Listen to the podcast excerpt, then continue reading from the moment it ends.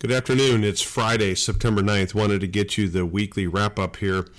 Uh, very quiet on the macro front.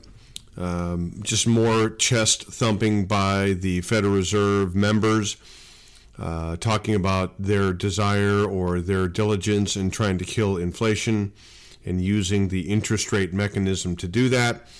And so the consensus on the rate hike has moved from just a half a point now back up to three quarters of a point rate hike coming in the middle of September here.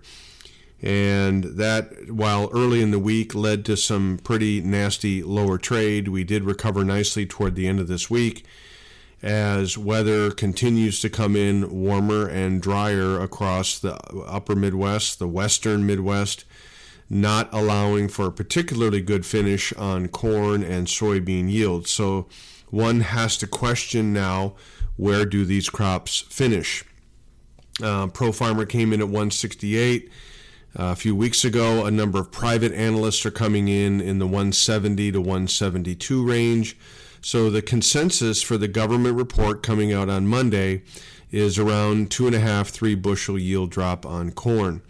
For soybeans, uh, Pro Farmer came in pretty close to where the USDA is and most analysts are coming in right around the USDA's last report. A number are not. The more weather intensive modeling um, analysts are coming out well below the USDA on soybean yields. We're talking about 50, 49, or even 48 and a half bushels on the national yield, which would be a two and a half to three bushel yield drop versus the USDA and would essentially blow up the USDA's balance sheet time will tell. We don't really know what the real answer is, but um, I'll have a video out this weekend that will talk about some of the weather that we've seen in August finishing up these crops and why I believe we continue to be more concerned about the yields dropping.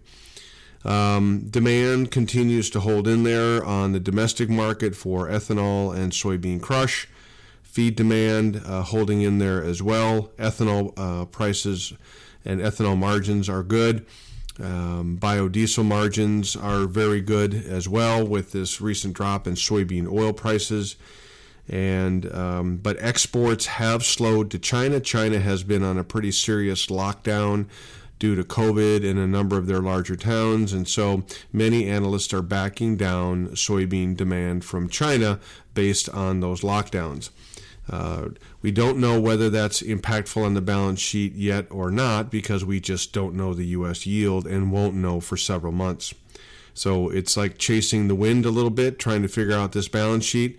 But again, this weekend I will put out a video and, and give you some what if scenarios to work from.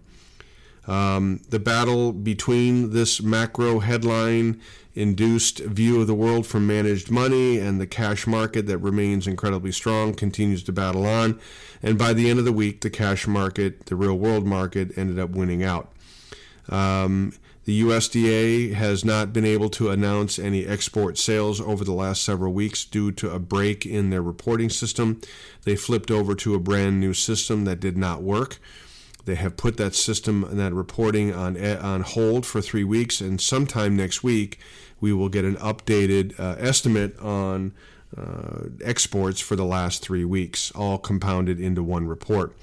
Uh, India uh, imposed a 20% duty on rice loadings uh, to protect their internal food inflation that continues to rage on, and so you know, the, the macro picture of global food inflation continues to rage on. And so I think um, we've got a government report that comes out on Monday.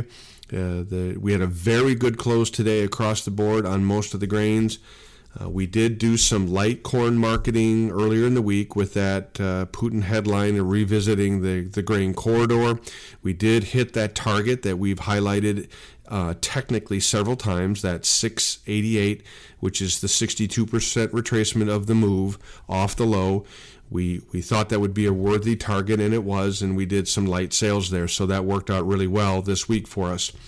The question is, do we have the energy and or the the fodder to get to that next target that I'm looking at, which is closer to 730? And the answer is yes.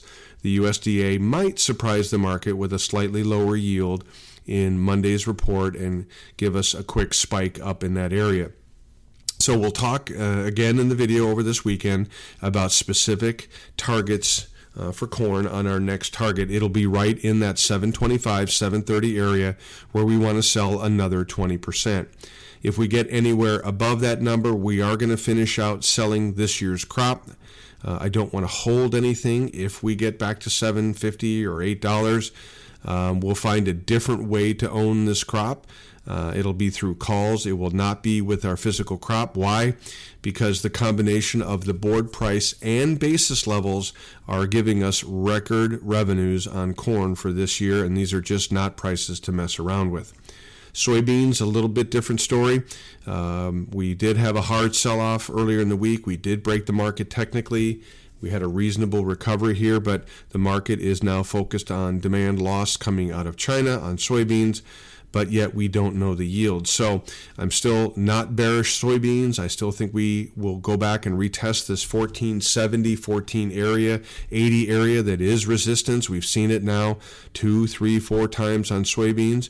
So for those of you that continue to get good basis levels, uh, use that area to keep selling uh, and get and or get caught up on sales. Do we have enough energy to get through that and ultimately fill that gap that I'm looking at at the 1530 area? The answer is yes. It depends on the yield on soybeans. If we do end up closer to 50 bushel, then we will go fill that gap. That's just information we won't have for several months. For cotton, um, the losses we're realizing are pretty severe in the Louisiana, southern Mississippi area.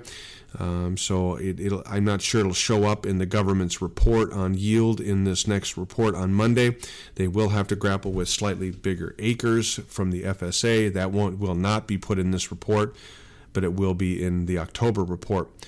Um, but you know the same concern about Chinese demand that we're seeing on soybeans is starting to show up on cotton, with all the large COVID lockdowns in China. But the thing that is different about the cotton market is due to the losses and the scale of the losses in the U.S. cotton crop, we have to ration demand. We have no choice. We have to lose some two to three million bales of demand in order to not run this pipeline down below uh, this cotton inventory below pipeline levels. Have we done that? I don't think we have. And so we've got, I believe, much more work to do on the price to get that demand rationing complete. And so that's the view there. Uh, so no changes really in any of our targets. I do think cotton will head back and go retest that $1.25, $1.30 area. Still looking for that retest to finish out this year's sales or um, advance this year's sales. So that's the update. Hope you have a wonderful weekend. These are my opinions and not those of ADM or ADMIS, and look forward to those videos coming out this weekend. Take care.